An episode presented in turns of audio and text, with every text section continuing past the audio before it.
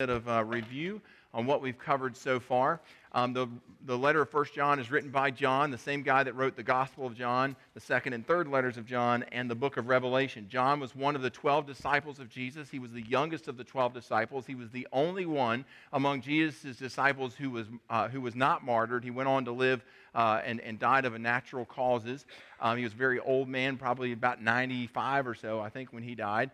Um, John uh, also, when he writes this letter, the reason why he's writing this letter is to address heresy that has crept up in the early church. And this heresy uh, is wrapped around a group of people that, that became known in the early church as the Docetists. The Docetists were people that denied that Jesus ever became real flesh and blood, that, he, um, that God came down and entered physical material, that he became flesh and blood. They denied that because they believed that physical material was evil, and so how could a holy God inhabit something that was evil? And so they denied that. They said rather that Jesus only seemed or he only appeared to come in human flesh. And so as you read through First John, you'll see over and over and over again um, John re- uh, referring to the fact that, hey, look, true believers in Christ are people that believe that Jesus came in the flesh, that he inhabited the flesh, that he uh, died on the cross, and that his physical body was resurrected again. And so John points that out. Now, there's some other things that the Docetists believed that weren't correct and we identified a couple of those things last week that they taught in 1 john chapter 1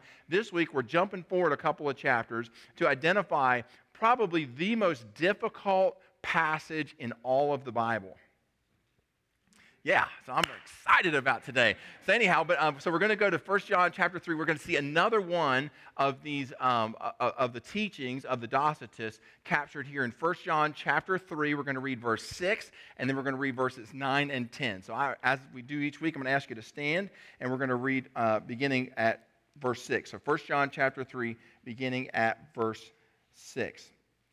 All right, here we go. No one who lives in him keeps on sinning no one who continues to sin has either seen him or known him. Verse 9. No one who is born of God will continue to sin because God's seed remains in him. He cannot go on sinning because he has been born of God. This is how we know who the children of God are and who the children of the devil are. Anyone who does not do what is right is not a child of God, nor is anyone who does not love his brother. You may be seated. And you're saying, Gordon, please save me from those, those verses. What's going on in these scriptures? It sounds like John has laid out here the impossible task of saying that you got to live free of sin. So let's walk through these verses together and see what John's really saying, why he's saying the things that he's saying. All right, so we'll begin at verse 6. It says, No one who lives in Jesus keeps on sinning. And then he repeats himself. He says, No one who continues in sin has either seen him or even knows Jesus, he says. And so the Docetists, apparently, one of the things that they thought was that they were living amongst the Christians and perhaps even attending their churches, and that not only did they deny that Jesus was real flesh and blood, but they also had an ongoing sin issue in their life. And so he's pointing this out as an indicator that, hey, look, here are some people who we can identify as not true believers because they have this continuous habitual sin going on in their life. You say, well, Gordon, wouldn't the other Christians, uh, not just the Docetists, but the people that John's writing this letter to in Asia Minor, wouldn't the other Christians in those churches have this same sin problem? Wouldn't they also have sin in their lives Absolutely, they would have. Uh, you bet they did. The difference is in the Greek rendering of this word sin. The word for there is hamart, hamartano, which means to miss the mark, and the tense of the verb suggests, and this is why the NIV uh, translators uh, put this there, as continuing to sin, this idea of habitual sin going on in these believers' lives. So the idea that John is communicating here is that this person is sinning and they just don't care about it. Like, God, I know that it's wrong, but I don't care. I'm going to do it anyway. They've gotten to a point in their walk where they're just not remorseful about it. They've gotten to a point where they're not regretful about it. They've gotten to a point where their conscience seems to be silent, where there's no guilt at all about what it is that they're doing. They just lie, they cheat, they steal, and they do all of that without a second thought. They continue to sin, they keep on sinning. Okay? Verse 9. No one who is born of God, a Christian, will continue to sin. So he's kind of restating verse 6 here. And why will they not continue to sin? He says, because God's seed remains in them. They cannot go on sinning because they have been born of God. Now, what is this seed that John is talking about here? Well, the seed that John is referring to is the Holy Spirit, the third person of the Trinity, God Himself. And so the Holy Spirit enters into, when you become a believer, enters into your physical body. Um, when you confess your sins, when you put your faith and trust in the work that Jesus did on the cross on your behalf, and you put your trust in that work, then, then what happens is the Holy Spirit comes and dwells inside of you. 1 Corinthians chapter 6 and verse 19, Paul says, Do you not know? Because apparently they didn't that your body is a temple of the Holy Spirit, that God dwells inside of you. And this was the great promise that God had made through the Old Testament, that at one time he was going to dwell in the midst of his people, tabernacle, right? But and then he came in the person of Jesus and dwelt, skanu, there in the in the uh, in the Greek, John chapter 1 and verse 14, the word became flesh and dwelt among us. And now, with the blessed Holy Spirit come, God now dwells within us. Our physical bodies have become the temple, right? Because what is a temple? A temple is the place where God dwells. And so that's what Paul's saying here is do you not know that your body is a temple? It's the place where God dwells. Um, so the Holy Spirit in that verse is the seed that is planted inside of you at the moment that you are born of God. And what does the Holy Spirit do while the Holy Spirit's inside of you? Well, the Holy Spirit convicts you and I of sin. John says in his gospel, John chapter 16 and verse 8, he says, When the Holy Spirit comes, he will convict the world of guilt in regard to sin. Listen to David talking about the Holy Spirit's presence in his own life and how the Holy Spirit's been working in him. He after he sins with Bathsheba, he writes Psalm chapter 32 and verse 3, when I kept silent about what I did, here's what resulted from that, my bones wasted away. He says, My groaning, uh, through my groaning all day long, he feels this. Verse 4 For day and night, he says, God, your hand was heavy upon me. My strength was sapped like in the heat of summer. So David's walking around. The guy can't eat. The guy can't sleep. He's feeling just this tremendous weight of the sin that he's committed. He feels remorse about this. And this is the Holy Spirit causing that to happen. Verse 5, he says, Then finally, you know, I gave in and I acknowledged my sin to you, and I did not cover up my iniquity any longer. I said, I will confess my transgressions to the Lord, and you forgave the guilt of my sin. What's happening here is that the Holy Spirit is laying a serious case of guilt and remorse and regret on David that he should feel, that is right for David to feel because of what he had done, a conviction on his heart. And so finally, David cries out, Uncle, right? Uncle, okay, I, am broken. I can't, I can't stand it anymore. And he cries out to God, and God forgives David. That's what's happening there. Listen, when the seed of, the, of God, the Holy Spirit, is in you, you can sin. You can sin daily, but the result of that will be remorse. The result of that, because of the Holy Spirit, because of the seed's presence in you, will be regret. There will be a conscience, a guilt that rests on you, and it's something that eventually there will be a head on collision between you and God with regard to that behavior. You say, Gordon, well, what if I've got a particular area in my life where I struggle, and what if it's kind of a habitual thing? I mean, does that mean that I'm no longer a Christian? Is that what John's saying here? No, not at all. John says earlier in his letter, 1 John chapter 1 and verse 9, but I'm going to check out verse 8 for just a second. I don't think they have that one, but I'm going to tell you about it. Verse 8, we covered it last week. He said, Hey, look, if anybody says they're without sin, that person's not only a liar, but they make God out to be a liar. And then he goes on to say, verse 9, so John's very aware that we have sin in our lives. Because he just told them, if you say you're not without sin, you're a liar. So John's very aware that we have sin in our life and that we do sin. Everybody does. You ever rolled a stop sign? Probably did it on the way to work, or, or on the call work. You did it on the way to church this morning, right? So uh, anyhow, but we all sin. We do that. We do it every day. Um, uh, so, eh, but, but then John offers this. He says, verse 9, he says, If we confess our sins, God is faithful and, and just and will forgive us our sins and will purify us from all unrighteousness. Friends, God will forgive sins. There's no limit to the amount of sin that God will forgive. Please hear that this morning. There's no limit to the amount of sin that God will forgive. Paul tells us in Romans chapter 5 and verse 20, he says, Hey, look, where sin abounds, where sin uh, increased, grace increased all the more. As my professor in college used to say to us, he says, Where sin comes in truckloads, grace comes in trainloads. Praise the Lord for that, right? That no matter how much we sin, that God will continue to forgive us. This is what Jesus was talking about in Matthew chapter 18 and verse 22. He said, I tell you not seven times how many times you're supposed to give, but 77 times. The point that Jesus is making there is that you're supposed to forgive, you're supposed to keep forgiving, and you just keep forgiving as long as the sin keeps coming because that's how God the Father treats his relationship with you. If you sin a thousand times, God will forgive you a thousand times. When sin comes in truckloads, when sin increases and when sin abounds, grace comes in trainloads. Friends, that's the way God's grace, that's the way God's forgiveness works. Praise the Lord for that this morning, right? Amen. Again, what is at issue is not that these Docetists are sinning. What's at issue is that there is no confession, there is no admission of the fact that they have sinned. They've come to a point in their perhaps walk with Jesus where remorse has gone out the door where regret has disappeared, where the sense of guilt and conviction over what they have done. Yeah, they sin, we all sin, but they've come to this place of just, hey, I'm going to do what I want to do, and I don't care that I'm doing it, I'm just going to do it anyway. And so, as a result of that, uh, John says, hey, look, they may say that they're Christians, but they're really not. Um, let's finish out these verses, verse 10. This is how we know who the children of God are clear what kind of a topic we're talking about here, right? This is how we can identify the reals from the phonies. He says, This is how we know who the children of God are and who the children of the devil are. Um, anyone who does not do what is right, he's talking there, going back to staying in context, right? Not right all the time, but he's talking about habitual, ongoing, no remorse, no regret, no guilt, no conviction over it. He says, Anyone who does not do what is right is not a child of God, nor is anyone who does not love his brother.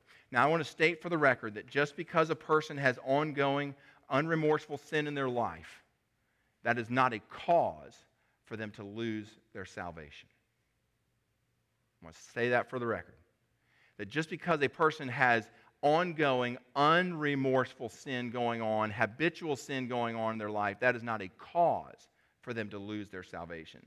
That is merely a result of them moving toward or having lost their salvation.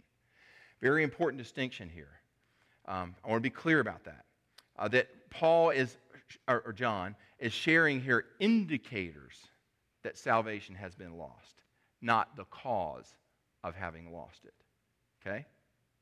Very, very important distinction. Um, you say, well, Gordon, what's the cause?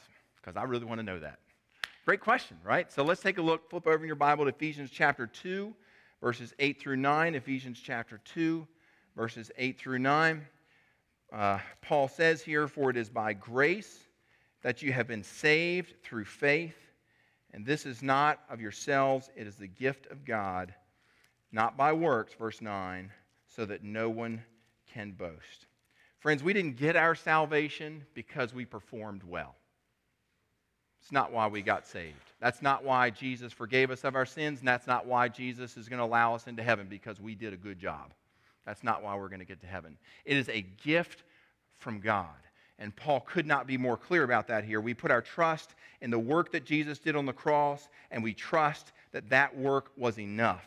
Not that Jesus died on the cross and I got to add some recycling to it. Not that Jesus died on the cross and I got to help old lady cross the street. Not that Jesus died on the cross and I got to teach Sunday school. Not that Jesus died on the cross and you fill in the blank, right? If I do enough good stuff and I add Jesus' work on the cross, then maybe God will accept me when I get to heaven. Friends, that's how Muslims think. That's how Mormons think. That's how Hindus think. They're trying to earn God's favor. They're trying to earn their way into the good graces of their God. That is not the God of the Bible. That is not who Jesus was. Jesus died on the cross. His work on the cross was sufficient to save you from your sins. You don't have to add something else to what Jesus did. He said, It is finished. It's done.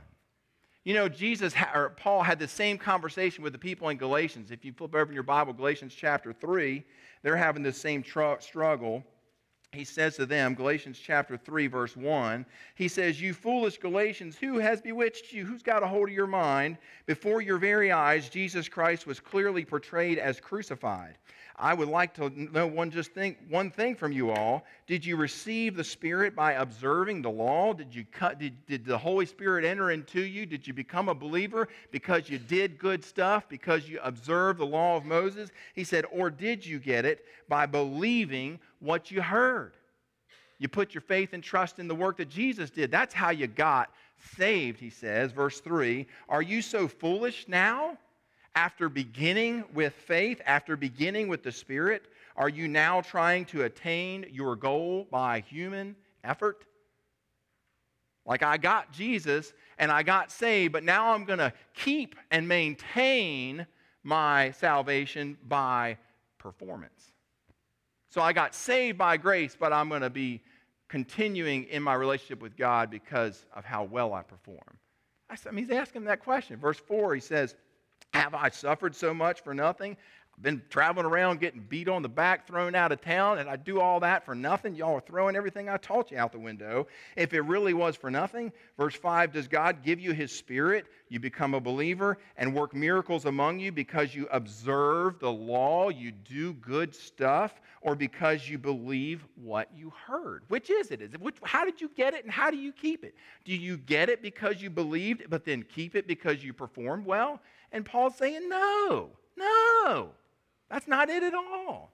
You got it because you believed. You maintain it. You keep it because you believe.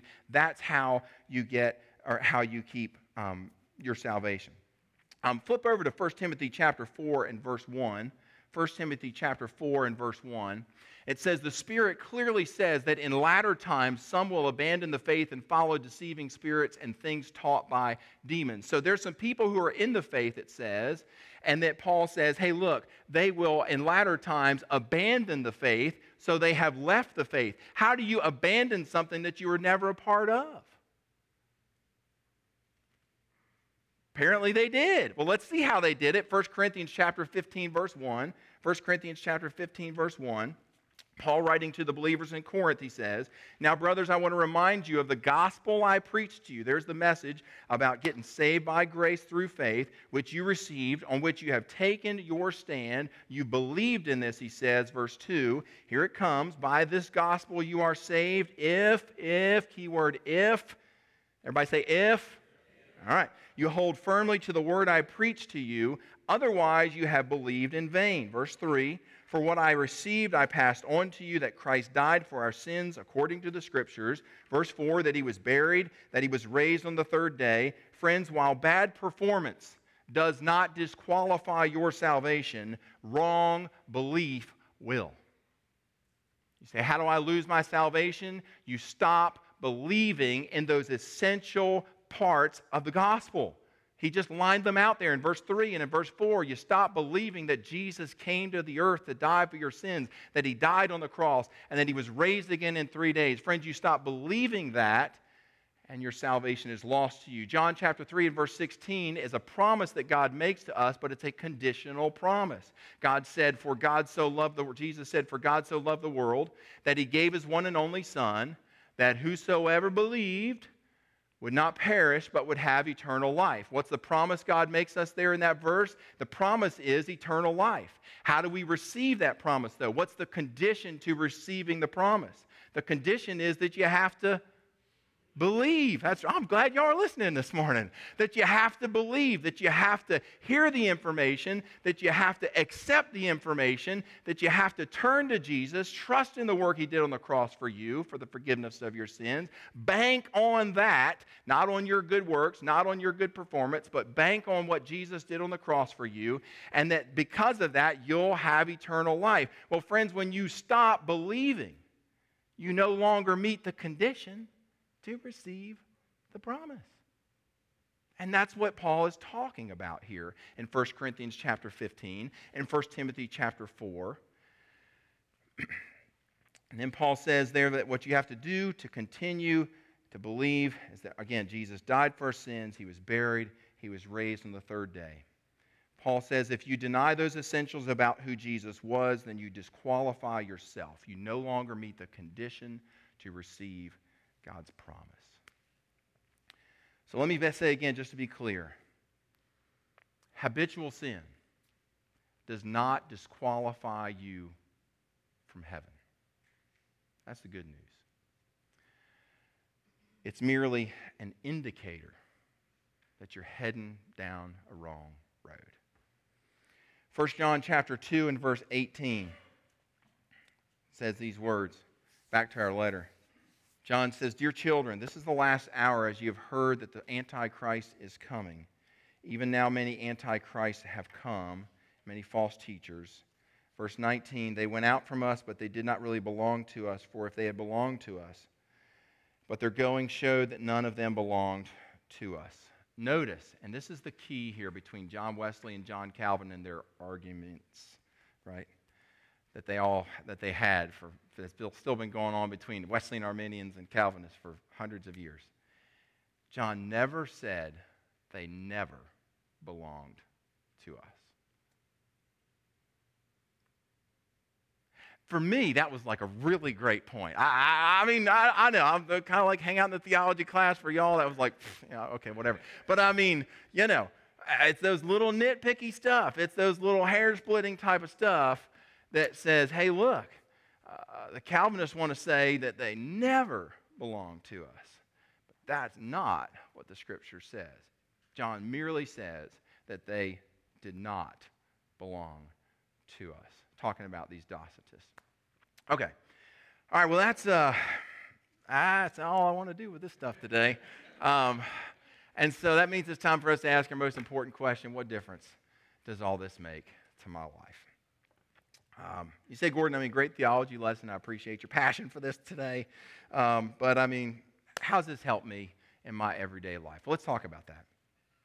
You know, as your pastor, I want for you to feel safe. And I want for you to feel secure about your eternal life. I want for you to feel safe and secure about your eternal life. And what we learn today from the scriptures is that your whether or not you get to go to heaven is not based on your performance, whether it's really good or subpar. Your eternal destiny, whether or not you get into heaven, is not based on your performance.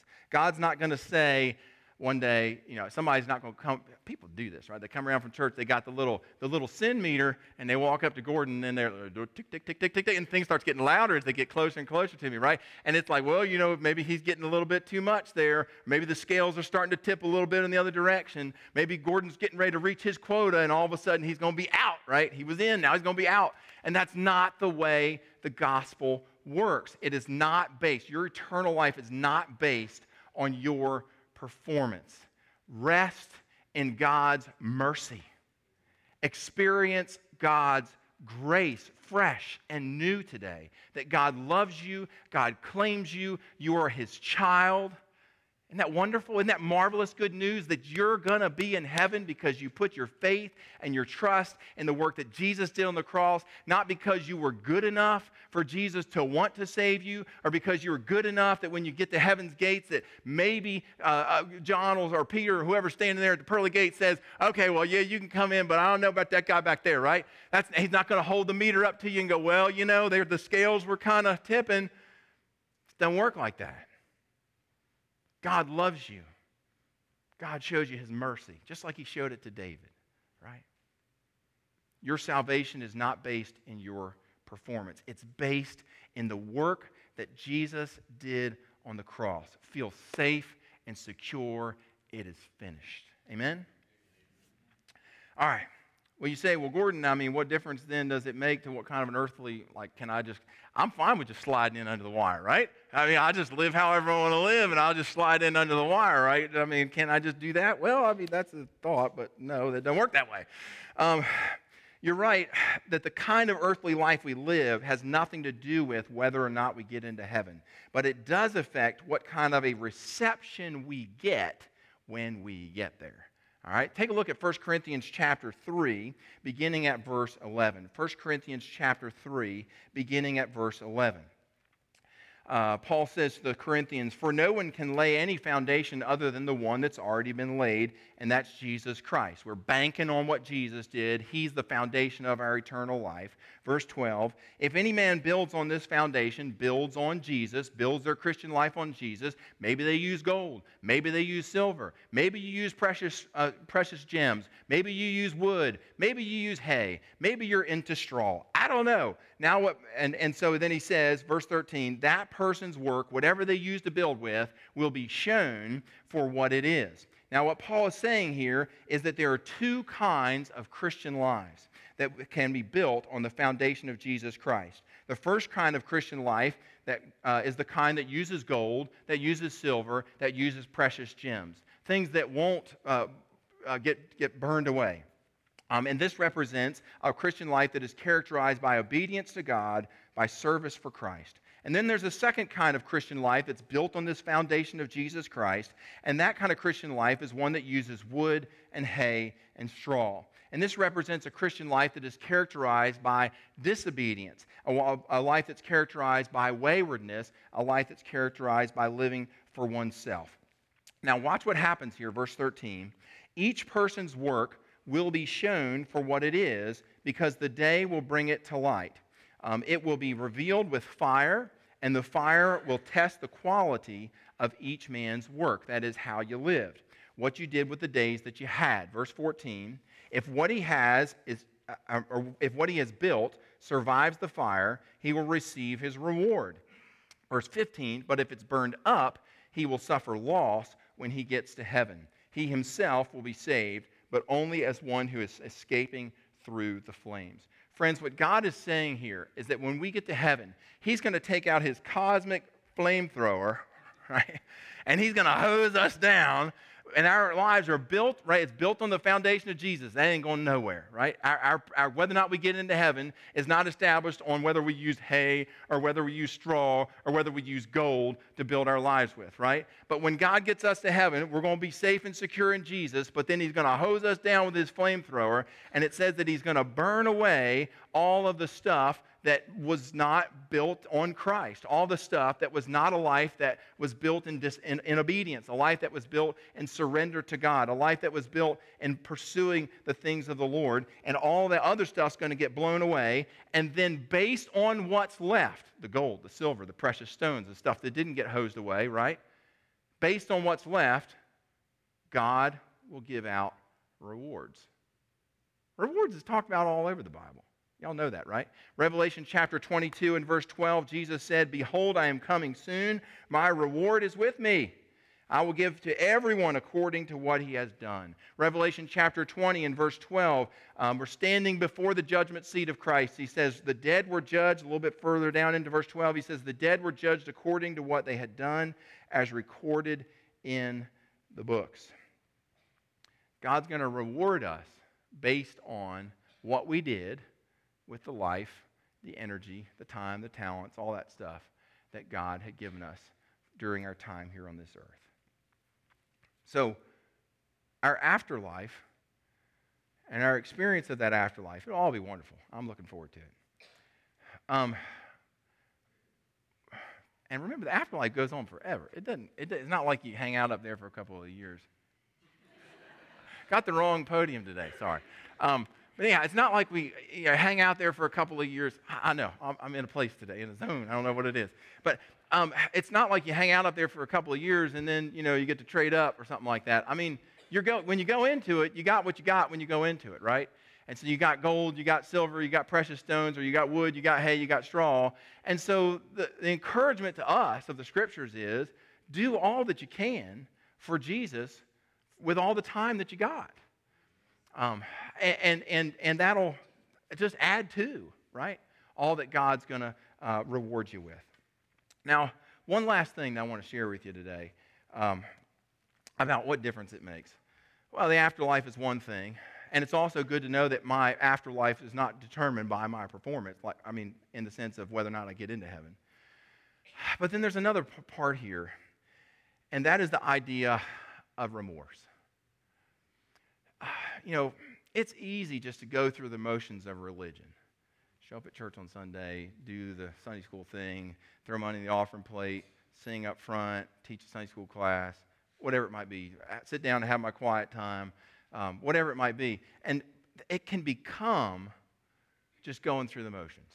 It can become what's supposed to be a vital relationship, what's supposed to be this fruit that's just coming out of our lives, flowing freely uh, through the Holy Spirit working through us, can become just going through the motions. And there's dry seasons in all of our lives. I'm not, I'm not saying because you got going through a dry season in your life that, that, that, that you're somehow in disobedience. That's not always the case. Sometimes it's just a dry season. But when remorse is gone, when regret disappears, when the conviction of our heart through the Holy Spirit um, seems silent, friends, we got a problem. And that's what John's saying here. That's what he's trying to draw attention to here with these words. Anybody, he says, who's born of God, who has a seed of the Holy Spirit in them, they won't just keep doing it and doing it and doing it with no remorse, with no regret. He says this is an indicator, not the cause of, but an indicator the voice of the Holy Spirit in us is growing more and more distant and more and more distant. And we're beginning to walk real close to that line of stepping outside of belief in the Lord Jesus. We're beginning to trust in ourselves rather than surrendering our lives to Him. And so this morning, my appeal to you as we celebrate, as we share around this table Christ's broken body and His shed blood, is to beg God, God, awaken in me remorse. Awaken in me a healthy sense of regret. Uh, there may be stuff in your life that is going on that you need to feel that about. Or it may just be that I just, I just need a fresh flood through the Holy Spirit of remorse and regret, of godly sorrow. And just allow God to wash our hearts, to wash our soul again clean, to come before Him like David did, saying, Lord, I finally just gave in and cried, Uncle. And I acknowledged my iniquity before you, and you forgave me. Oh, how blessed. How blessed. Receive God's mercy and His grace fresh and new this morning. Let's bow our heads together. Most gracious God, we thank you so much for talking to us today from your word. We thank you for awakening in us some of these feelings that perhaps have grown a little dull, some edges that aren't as sharp as they maybe once were. So, Lord, we, we invite you, Holy Spirit. It's a courageous thing to pray, to awaken in us a sense of sorrow about our sin. Lord, we know we're going to do it. We, we do it every day. And you're faithful and you're just and you'll forgive us of our sins. We thank you for that, Lord. But Lord, just today, for a few moments here, through your Holy Spirit's voice, as we celebrate communion, may that sense of godly sorrow spring forth and be born fresh and new in us again. Draw us unto yourself. We pray this in Christ's holy name. Amen.